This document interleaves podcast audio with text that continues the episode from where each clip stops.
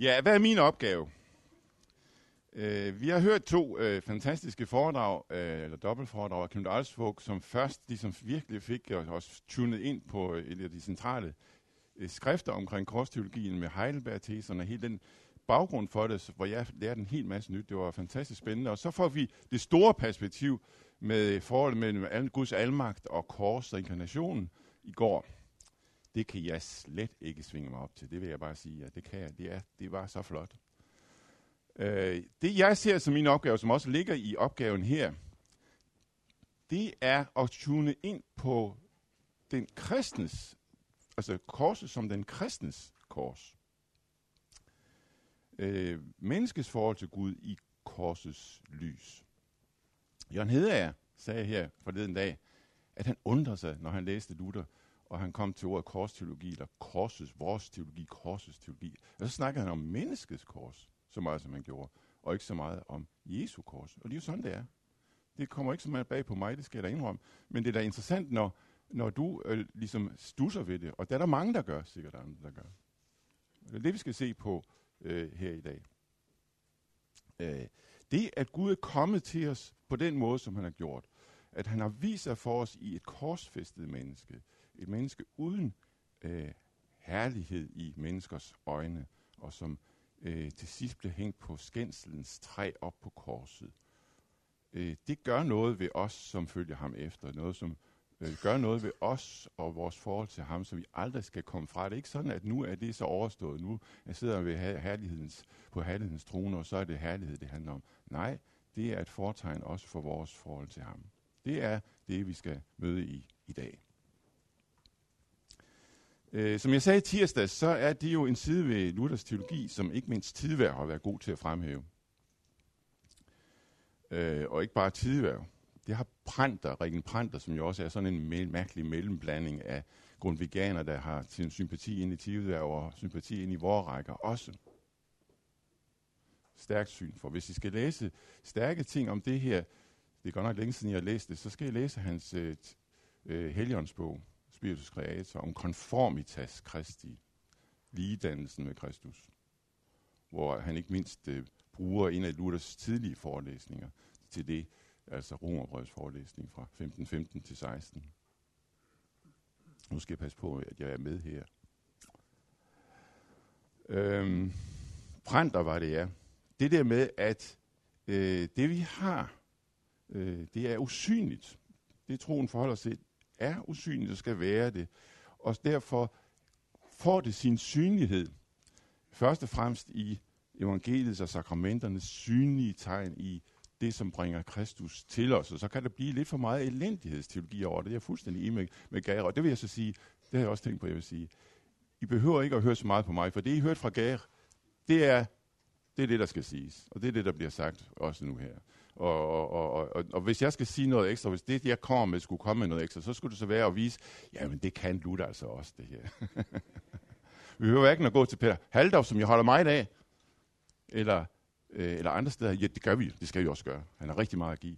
Men han kender ikke så meget til Luther, og han har sådan lidt øh, distanceforhold til Luther, som mange af de her gode folk, som Magnus Malmer og de her folk har. Fordi de kender ikke den her Luther.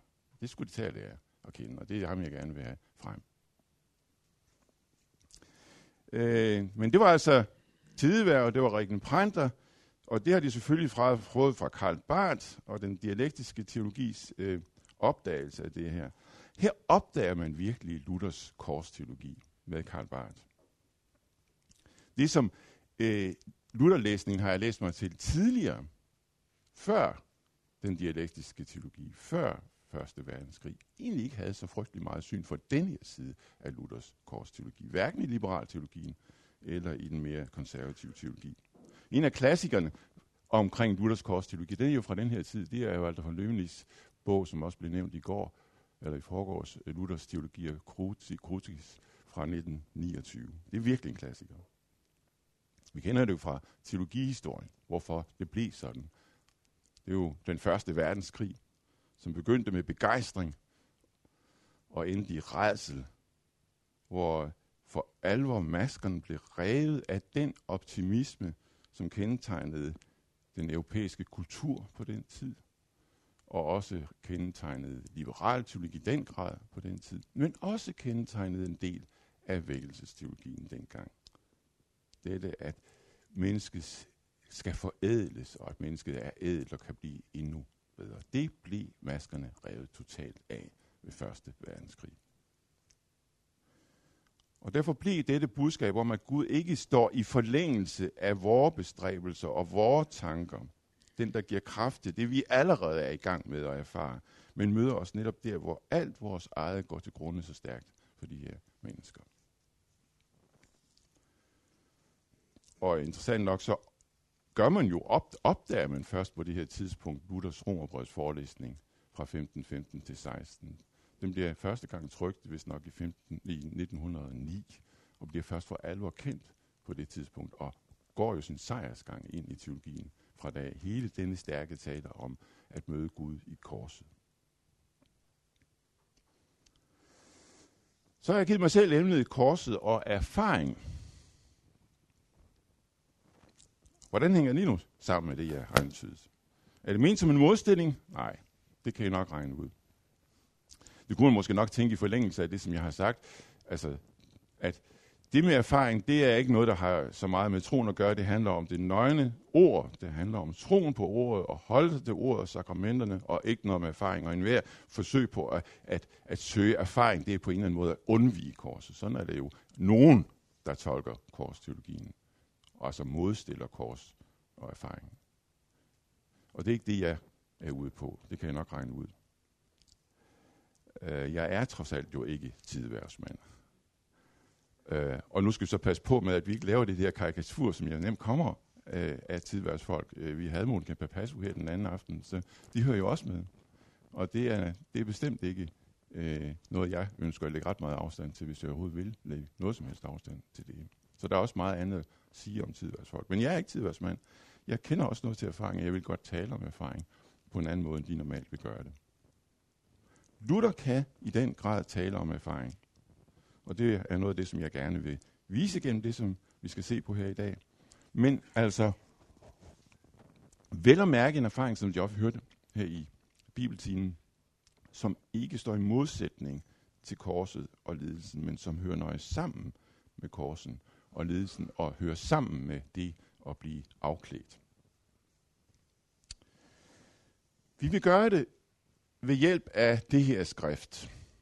Luthers anden salmekommentar fra 1519 til 21 operationer, som den også hedder, til forskel. For den første salmeforelæsning, som man holder fra 1513 til 15, som hedder Diktata, øh, over salmerne, super, super salt, salterium eller sådan noget lignende Ja.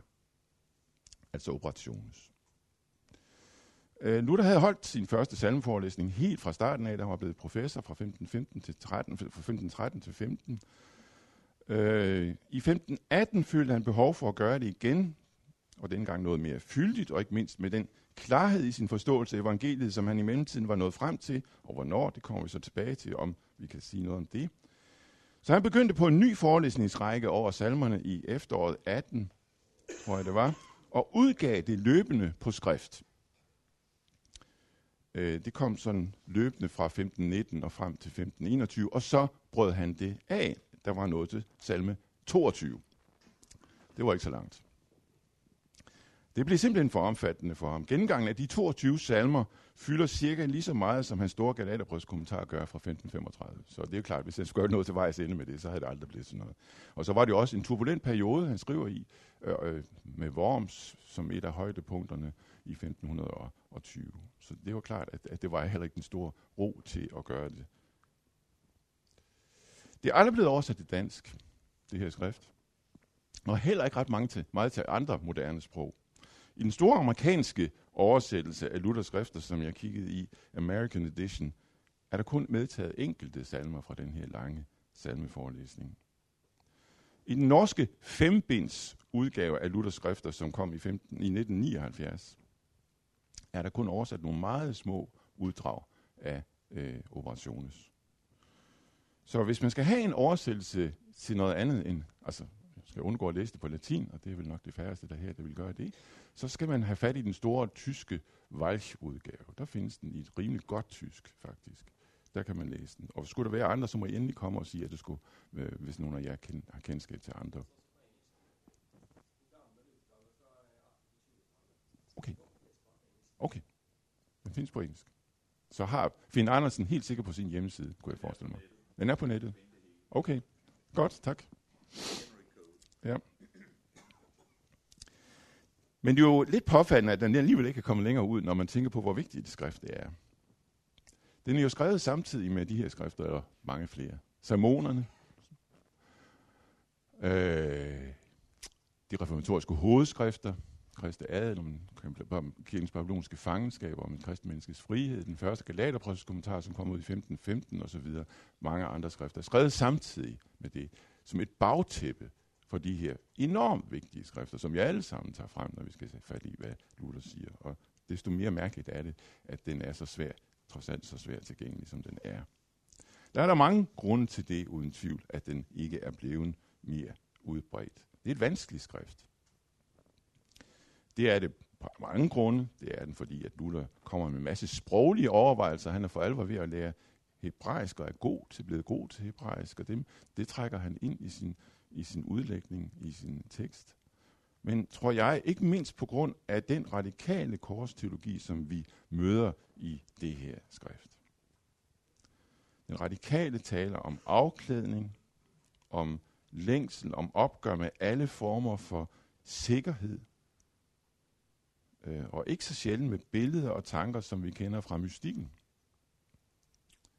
Som hans læsere uden tvivl har været godt fortrolige med, for jeg er temmelig sikker på, at det, man har tænkt på som sine læsere, i og med at han har skrevet det på latin, det er rigtig meget hans egne brødre i klosterne rundt omkring, som har kæmpet de her kampe, som han selv har kæmpet, og som det her skulle være en stor hjælp til. De kender disse billeder fra mystikken. De er fortrolige med hele den verden.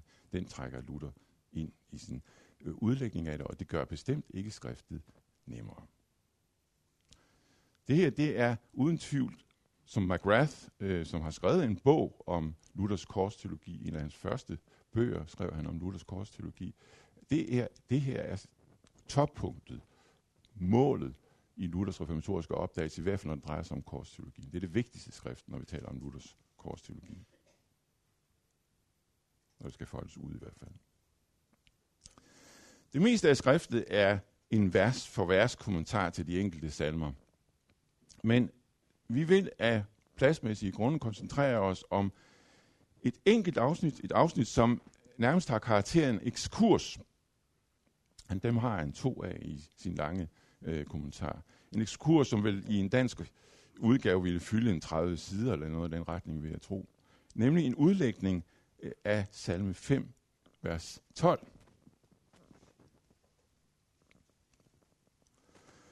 Øh, og øh, som man omtaler, der er ikke nogen overskrift på ekskursen i selve øh, øh, kommentaren, men han omtaler den og i løbet af kommentaren, også i starten af kommentaren på den her måde, nemlig en undervisning om, hvor den sande hjertensglæde findes.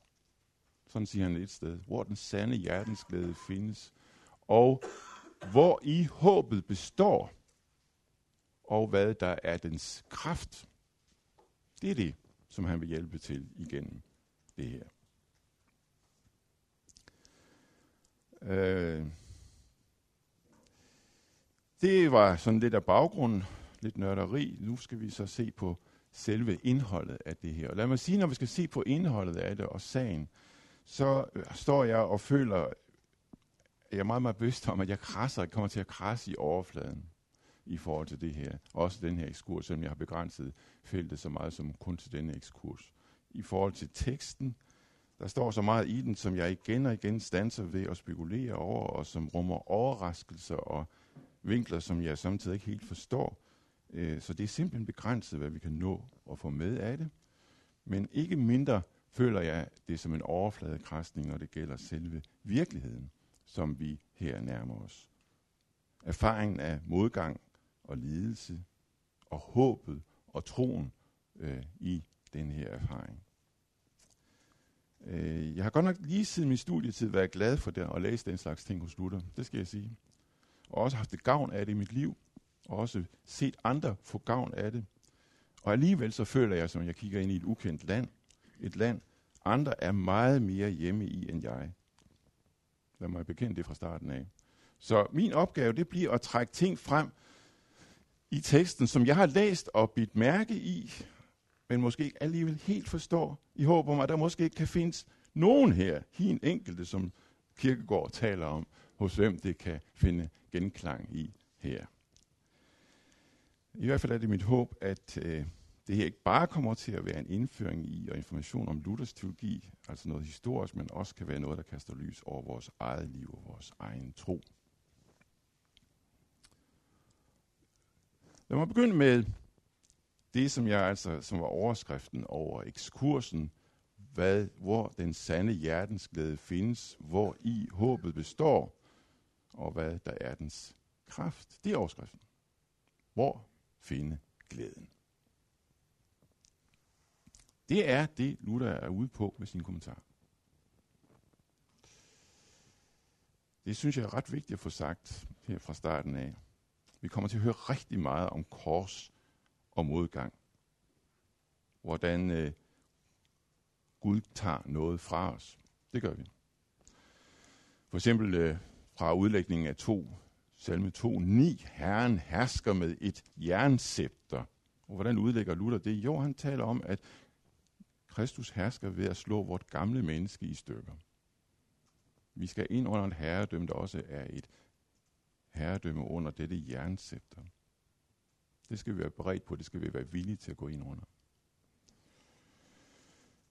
Han taler om, at der er to slags tjeneste og fryd i den her udlægning. To slags tjeneste og fryd. Der er for det første den, der sker i sikkerhed og uden bæven. Det er hyggelernes og de sikres tjeneste, som er tilfreds med sig selv og ikke lader Kristus være deres dommer. Og så er det den tjeneste, der sker i frygt og bæven.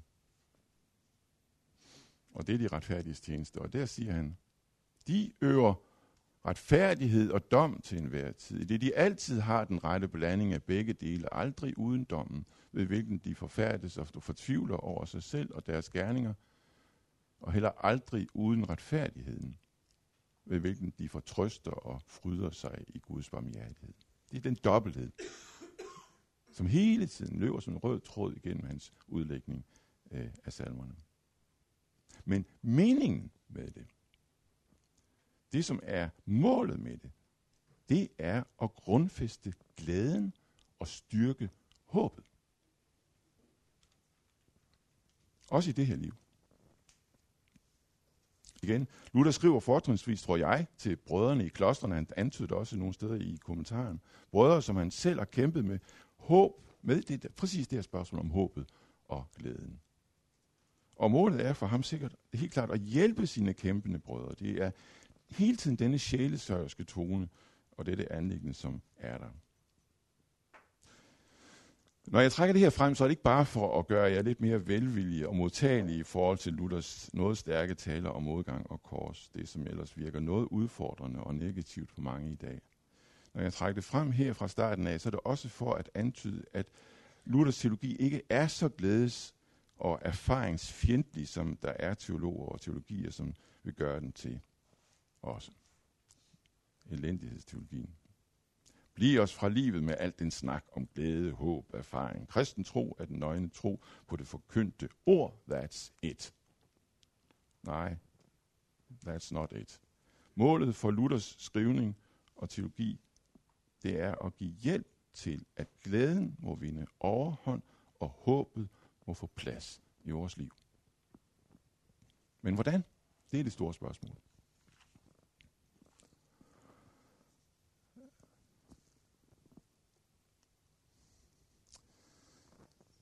Luther giver sin vejledning, eller giver sin vejledning og kommer med sin vejledning i øh, opposition til øh, den vejledning, som øh, har været øh, mest gældende i hans egen tid, den som man møder hos øh, en vigtig teolog fra middelalderen, Petrus Lombardus, som har skrevet den dogmatik, eller i hvert fald den tekstbog til dogmatikken, som er den gængse i middelalderen helt op til Luthers egen tid, sentenserne, øh, som enhver ordentlig teolog skulle skrive en kommentar til. Så han var virkelig normal teologen, Petrus Lombardus. Og han kommer i, øh, i sin vejledning omkring håbet i sted med en følgende bestemmelse. Håbet er den visse forventning om en belønning, der vokser frem af fortjeneste. Det er det, som vi skal gå efter, når vi skal grundfeste vores håb. Det er at komme med fortjenester og handle og arbejde, så der opstår fortjenester, og så man kan få noget at håbe på baggrund af. Det skal være grundlaget. Sådan udlægger han Romerne kapitel 5, vers 3-5. Trængselen skaber tålmodighed, tålmodigheden fasthed og fastheden håb. Og det håb gør ikke til skamme. Og det vil sige i øh, Petrus Lombardus' udlægning, i hvert fald sådan som Luther forstår ham og læser ham, så betyder det i Petrus Lombardus' udlægning, at skal vi nå til det faste håb og den sande hjertens glæde, så må vi gøre noget, så må vi være tålmodige, vi må være faste, vi må være ordentlige i vores liv og vores gerning, vi må leve udadeligt og retskaffen, så vokser håbet frem som en vis forventning. Og vi gør det. Og så kan han henvise til gode folk som Cicero, øh, den klassiske latinske retor og politiker og filosof, som øh, siger noget i retning af det her. Der er ikke noget dejligere for samvittigheden end erindringen om et retskaffent liv. Det er klart, at sådan noget det tænder Luther af i den grad. Han kalder det her ikke for teologi, men for diabologi. Så kender vi ham. Af den vej, der når man aldrig nogen form for håb noget frem til håb. Han bruger et billede rigtig ofte, når han taler om den vejledning, som han møder i samtiden. Han bøder, bruger det her billede med kvinden, der led af blødninger, som gik fra den ene læge til den anden og aldrig blev bedre, og så til sidst så kom hun til Jesus. Sådan er det der, hvor man vil nå til fasthed ved hjælp af sine egne formue, sine egne penge, det man selv har. Det var det, hun havde gjort. Og det er det, de gør. Man jager fra den ene til den anden et nyt, med et nyt håb, og nu skal det lykkes. Nu vil blødningen stanse, for bare at opleve, at det hjalp ikke. En ny skuffelse, en ny nedtur. Luther kommer også med et eksempel på, hvad det kan føre med sig på dødslejet, hvad man siger der, den elendighed, man kan føle der. Åh, jeg elendige menneske, havde jeg dog bare gjort noget meget godt, havde jeg dog bare intet ondt gjort, var jeg dog forblevet ren fortvivlelsen på dødslejet. Det er det, som en sådan en vejledning ender med. Det lyder fromt, havde jeg bare gjort noget godt, havde jeg dog bare intet gjort. Men for Luther er det ikke spor fromt. Det er et tegn på, at det menneske hverken kender Gud eller håbet. Et håb, som bygger på det, som man gør, det holder ikke. Den dag modgangen melder sig, og den største modgang af dem alle er jo døden, så brænder det sammen. Og så er det en anden ting, du der trækker frem, som også er en modsigelse i forhold til Bibelen med den her vejledning. Og det er, at det kun bliver et håb for de få. Øh, de få, som kan nå det hen, og det kan jeg nok også vide, hvad det er for nogle få, der når derhen, som virkelig kan sige, det er det virkelig noget, man kan bygge på. Men det bliver kun for de få. Alle dem, som har mødt modgangen ved, kunne, eller som står i problemer, vil ikke kunne være med på det. Og Bibelen siger noget andet. Bibelen siger i, netop i salme 5, vers 12, alle, der søger tilflugt hos dig, skal glæde sig. Alle er håbet for, er glæden for. Ikke kun for dem, som kan se tilbage på det retskaffende liv. Det håb, som den kristne tro, tro taler om, er ikke kun for de få. Og det er heller ikke et håb, som står i modsætning til trængslen. Det er et håb, der netop skabes i trængslen. Det er jo det, der står i Romerne 5, 3, kan Luther påpege. Trængslen skaber tålmodighed osv. Den gror frem der. Det er håb, der virkelig holder, står ikke i modsætning til trængslen, men gror netop frem i trængslen. Og hvordan hænger det sammen? Jamen her skal vi selvfølgelig passe på med at tale let og lidt færdigt om trængslen.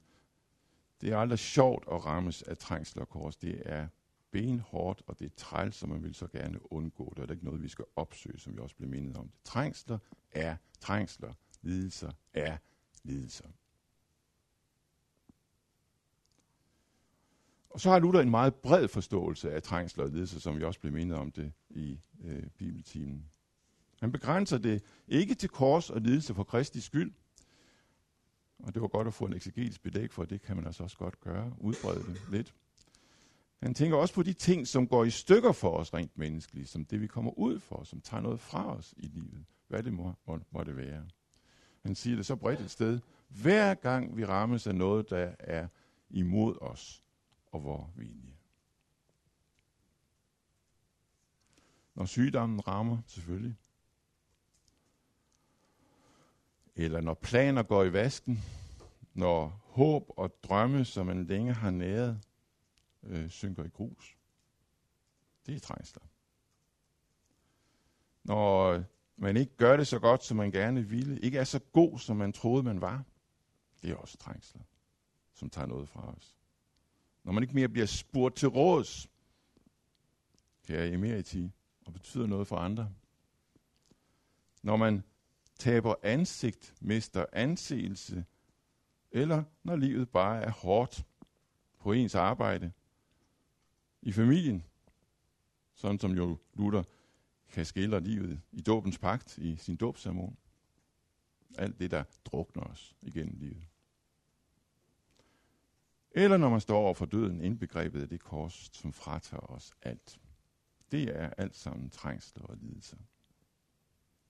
Men ikke mindst handler Luthers tale om trængsler og lidelser her i salmekommentaren, om det at blive konfronteret med sin egen synd. Øh, når man føler, at ens synd er utilgivelig, at Gud ikke kan være i nådig og mild, at alle de gode gerninger synker i grus. Når man gør det, som er utilgiveligt, og kan se det. Ja, når det ikke bare er noget, man føler, men når man virkelig har gjort. Hvis man er faldet i grov synd, og måske til og med bliver afsløret i det, og bliver udstødt af det gode selskab, det er trængsler. Det er også trængsler. Det er også lidelse og kors. Det er jo ikke spor mærkeligt, at den, som kommer ud for den slags frygtelige og, og, og ruinerende øh, oplevelser, øh, griber til et eller andet, som man kan hænge sit liv op på, at man alligevel er god nok, at det ikke er så slemt, at man ikke er det dårlige menneske, som andre tænker, i hvert fald ikke værre end andre. Og så lige så stille begynder at reparere på sit liv og etablere flere holdepunkter for, at man kan have selvagtelse endnu. Det er ikke så mærkeligt, at man gør det. Og gør det, som, som Luthers tid, samtidsvejleder jo gjorde, peger på ting, du kan gøre, peger på det, du skal gøre. Noget, man kan holde, holde sig til at finde sin selvtillid i igen. Men det er her, Luther kommer med en helt modsat vejledning. Korset og trængslen, følelsen af egen udulighed og afmagt, ja selv det dybe syndefald, tager godt nok alting fra os men man skal alligevel ikke se på det som det værste, der kunne ske en. Det man for enhver pris må glemme at komme videre i forhold til. Det er lige præcis her, hvor vi får taget alt vores eget fra os, at Gud kommer os nær. Lige præcis her. Når anfægtelsen eller trængslen tager alt fra os, så efterlader den i hvert fald Gud. For den kan ikke tage Gud bort. Tværtimod bringer den Gud med sig. Den kan ikke tage Gud bort. Det er jo et lidt stort udsagn. Vi kommer tilbage til øh, noget lignende om lidt. Ikke? Den bringer Gud med sig. Og for Luther så gælder det også for den største af alle trængslerne, nemlig døden. Han taler lige frem om døden som den fornemmeste, det højeste, det allerbedste værksted af alle forhåbet.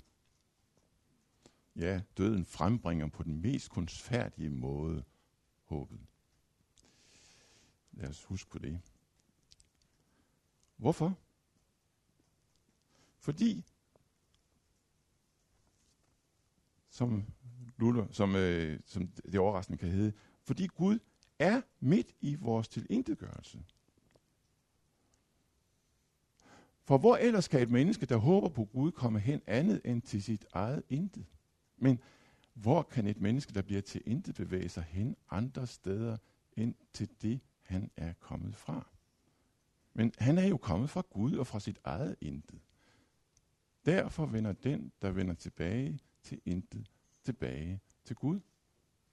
For den, der falder uden for sig selv og al skabning, kan ikke også falde ud af Guds hånd, da Guds hånd jo omfatter ham fra alle sider.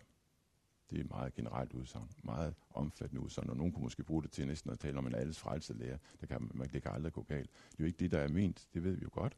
Men det er alligevel så grænsesprængende, så vi skal netop have det med. Øh, den, der er i anfægtelse, ikke spørge, øh, det er kun, når jeg tror, at det er sådan. Nej, Gud er der i der, din egen tilintetgørelse. Fordi han har skabt dig, fordi du selv kommer fra intet.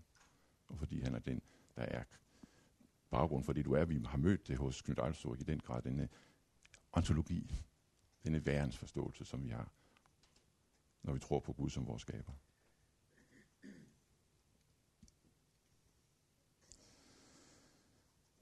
Det, ikke det, her, det går jo bestemt ikke af sig selv at kunne gribe det her, når tingene synker i grus. Men det er det, det handler om, ifølge Luther. Det handler om at holde fast ved, at det er sådan, det er. Men der er jo ligesom en nærliggende udfald af trængslen, og det er, at man fortvivler. At man mister håbet. At man synker ned i det dybeste mørke. Og det er det, Luther er ude på at forhindre med sin undervisning. Øh, Luther har et afsnit, hvor han skriver til den, som ikke kan mærke den mindste smule håb, men kun føler fortvivlelse. Og så siger han til den i sin øh, ekskurs her, det er ikke fortvivlelse, når man ikke ønsker den og lider under den, men det er en anfægtelse af håbet. Altså håbet, som er der, bare i det skjulte. Utvivlsomt den mest alvorlige af alle anfægtelser, som på samme tid rummer det største had mod Gud. Det er altså ikke, fordi han lægger fingrene imellem i sin forståelse af, hvor man er henne, når man er derude i den fortvivlelse. Som rummer det største had mod Gud, Guds bespottelse, forbandelse og al helvedes ondskab. Men det er stadigvæk ikke fortvivlelse. Og derfor giver Luther i den her sammenhæng et råd om, at når du har det sådan, når du føler det sådan, når du har en sådan en, et forhold til Gud, hvor du bespotter Gud, føler du i hvert fald selv, så skal du erkende det. Og du skal bekende det over for Gud. Men samtidig skal man vide, at der i dette liv ikke er nogen, der er Gud nærmere end disse Guds hadere og Guds bespottere, og heller ingen mere elskede og kære brødre.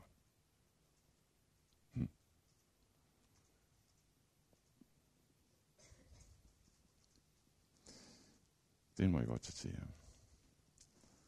Luther har også en lang og intens passage, hvor han søger at hjælpe den, der befinder sig i den største og værste prøvelse og anfældelse af alle, nemlig frygten for, at man er forudbestemt til at gå fortabt. Det, som Luther jo selv havde kæmpet med, før han fik øje på evangeliet, og som han sikkert igen og igen måtte kæmpe med, øh, også efter det.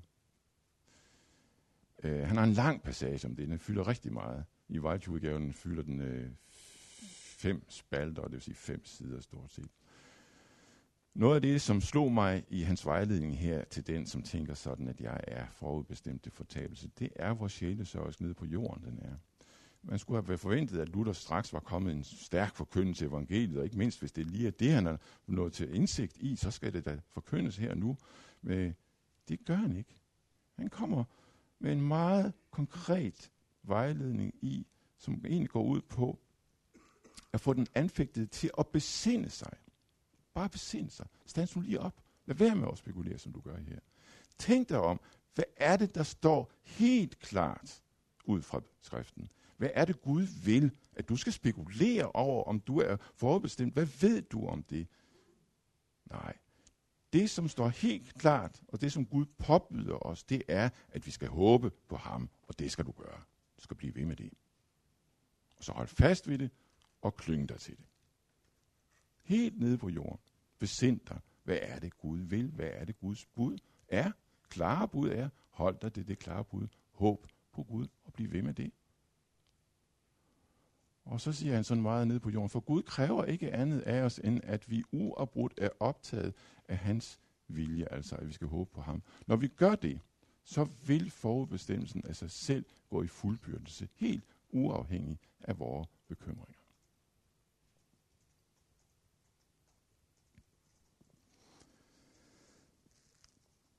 En vigtig forudsætning for... Ja.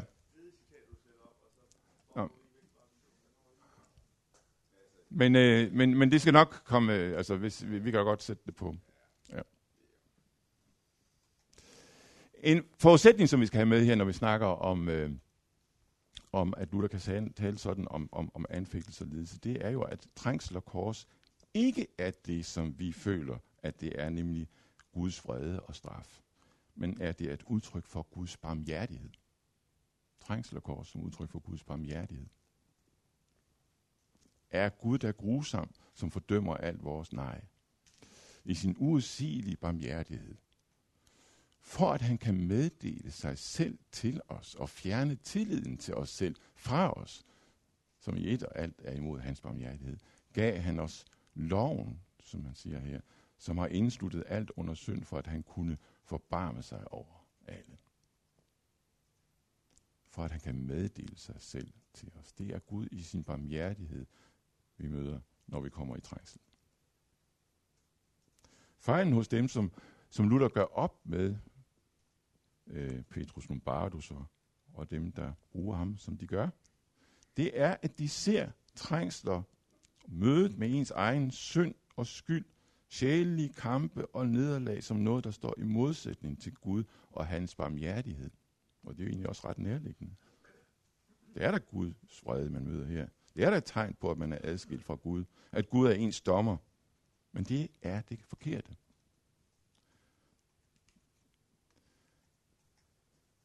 I disse trængsler er det Gud selv i hans barmhjertighed, man møder. Det er det billede af Gud, vi skal se, når tingene går i stykker for os. Netop her er man inde under hans barmhjertighed. Netop her er han i gang med at tage bolig i os og indgyde håbet i os. Derfor er Luthers øh, vejledning til dem her, som befinder sig her, at de nok må skælde ud. Det mødte vi lige før. Vi, vi, vi, vi, vi oplever os selv som dem, der spotter Gud. Det er rigtigt, ja. Men han er ikke den, der, som vi måske lidt for meget gør i vores tid, siger, det er så det eneste, du skal skælde Gud ud. Nej, han formaner til at se bagved det, og holde fast ved, midt i det, at det er Guds barmhjertighed, og tro på, at det er Guds barmhjertighed, vi møder her. Det er sådan, vi skal se på trængslen, korset, lægemlig svaghed og åndelig fattigdom, sygdom, død. Her træder Gud os nær i sin barmhjertighed.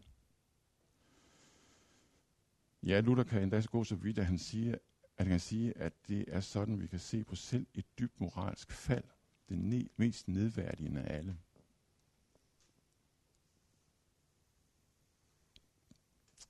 Derfor ligesom det er overordentligt farligt, at mennesket altid har gode dage, fordi det så aldrig eller meget sjældent lærer at elske Gud. Således er det endnu mere farligt, hvis et menneske lige til det dør kun er præget af fortjensfulde gerninger og nådesbevisninger fra Gud, fordi det så næppe nogensinde lærer at håbe på Gud. Derfor sker der ved Guds barmhjertighed det, at de ikke blot falder i samvittighedsangst og kvaler, men også, hvis der er tale om mennesker af en særlig hårdhed, samtidig falder i mere åbenlys synd som hår og lignende forbrydelser. Med så stor opmærksomhed er Gud optaget af at tjene dem. Så han imod sin barmhjertighed fører dem til barmhjertighed, og ved synd befrier den fra synd. Det skal ikke misbruges det her, det ved jeg godt. Øh, men det er altså sådan, vi også må ture sige. Og som I hørte den gode katolske pater Krautschik sige ved Evangeliske Alliances bedeuge her den anden dag. Samtidig så kan de altså også lære os noget.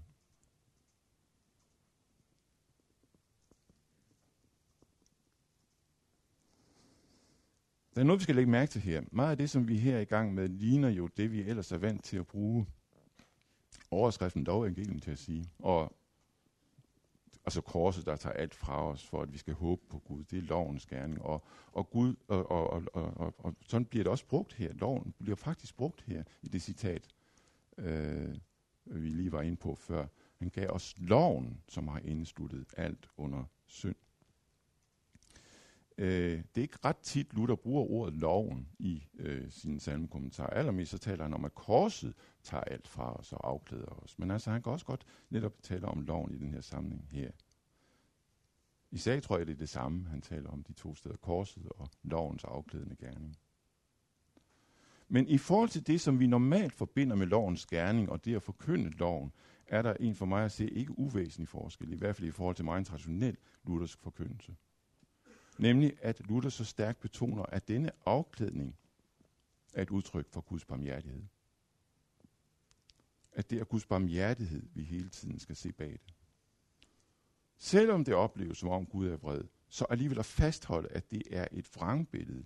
Netop der kommer Gud os nær med sin barmhjertighed. Hvordan er det, vi taler om loven? Eller ofte hører det. Her har vi med Guds vrede at gøre. Guds ubønhørlige vrede. Her skal vi, der ikke være plads til noget som helst andet. Her skal der ikke blandes noget evangelium ind, ingen mildhed. Her står vi kun over for den ubønhørlige strenghed. Sådan er det, vi ofte hører det, når vi taler om lovforkyndelse. Men minder det ikke faktisk mere om den måde, som Luther gør op med her? De, der ser på kors og afsløg som tegn på, at man er borte fra Gud, og som noget, man derfor må ud af hurtigst muligt. Luther opererer tydeligvis ikke med en sådan modstilling af kors og håb eller af lov og evangelium, men ser den mere som noget, der har karakter af samtidighed. Det er i kraft af og sammen med afsløringen, at troen går frem og håbet kæmper. Og så bliver til det håb, som griber om Gud. Selvom det er hårdt at være under korset, selvom det er ulideligt at blive afsløret og blive afklædt af livet selv eller af Guds lov, så er det samtidig noget, Luther vil have os til at se på noget som noget positivt. Som noget, vi med glæde skal tage imod. Hvor normalt Luthers forkyndelse af lov i evangelium lægger op til en pendulsvimling mellem dyb sorg. Nå, okay. Og synder, men dyb sorg øh, og græmmelse på den ene side, og tro og glæde på den anden side. Så lægger Luther op til det modsatte. At man ikke græmmes og fortvivler, ikke svinger mellem sorg og håb. Men, som han altså siger det i et citat igen, de retfærdige fortvivler ikke, selvom de synder. For ligesom de bevæger sig midt imellem de læmelige under, det vil sige dette livs lidelser og dette livs goder, sådan bevæger de sig også midt imellem de åndelige under, det vil sige synder og goder. I det de hverken bliver overmodige over, at de lever ret, eller fortvivler over, at de synder. For de ved, at man hverken skal juble eller blive nedslået over nogle af delene, som de ved enten er Guds gaver eller Guds tilbageholdelse. Guds tilbageholdelse af sine gaver. De selv derimod holder sig fast til gavernes giver. Det er idealet for den, der lever her. Han svinger ikke frem og tilbage. Han går midt imellem. Ikke fortvivler. Tager imod begge dele. Et af de skriftsteder, som Luther ikke bare her, men ofte tager frem for at beskrive den retfærdige, det er ordsprogenes bog, kapitel 24, vers 16. Syv gange falder den retfærdige og står op igen. De gudløse derimod går til grunde i det onde. Syv gange falder den retfærdige. Det hører altså med til det at være retfærdig og falde, men at stå op igen. Forskellen mellem den retfærdige og den onde er ikke, at den ene falder, og den anden falder ikke. Men det er, begge falder, men den ene står op igen syv gange. At stå op betyder hos Luther ikke så meget at gøre op med synden, at begynde på en ny vej, selvom det også fører med. Men han tænker på, at man ikke fortvivler, når man møder sin synd, men griber fat i Guds godhed, midt i afsløringen, midt i lidelsen, og tror Guds godhed, og i den tro rejser sig og går videre i sine gode gerninger. Det var det, jeg havde at sige her i den første del af øh, det, jeg har at sige. Og så skal vi så i næste time for alvor komme ind på erfaringen, så nu skal jeg nok komme til det.